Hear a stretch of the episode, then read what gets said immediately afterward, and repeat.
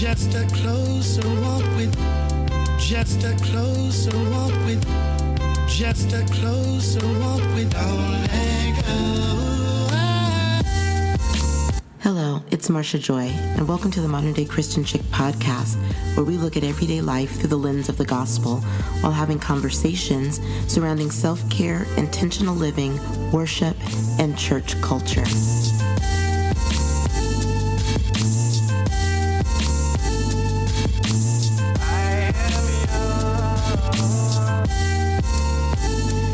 Hello, and welcome to another installation of Worship Wednesday.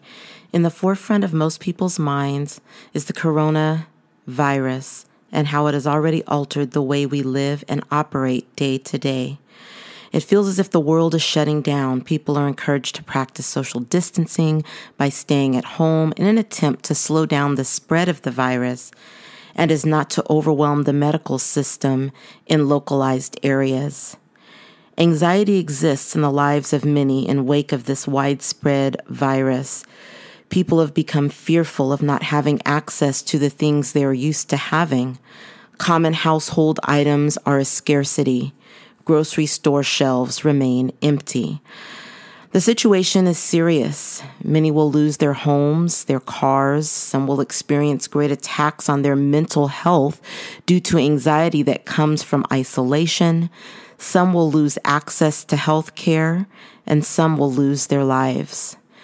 For me, this is all a reminder that our hope must remain in Jesus the Christ. In a world where everything can change in an instant, we can find hope in the one who never changes. He is the same yesterday, today, and forevermore.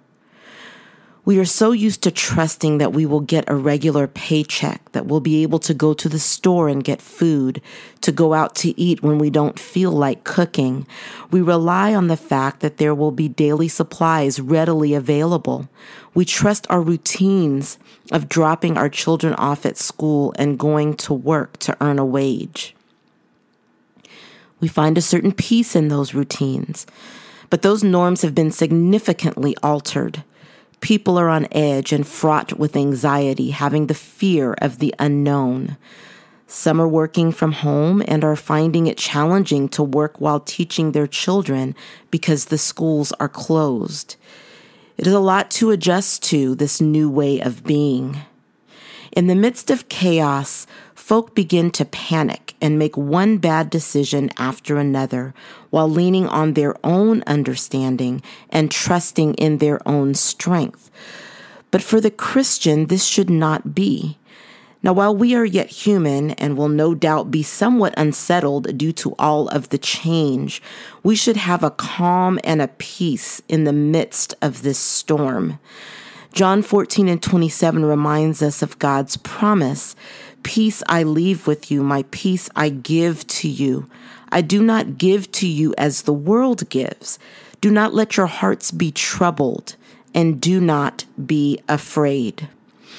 In these times when what is normal is no longer normal, remember that the peace that God gives us is constant and everlasting. Today's song is The Promise, recorded by Ricky Dillard. It is not a traditional worship song.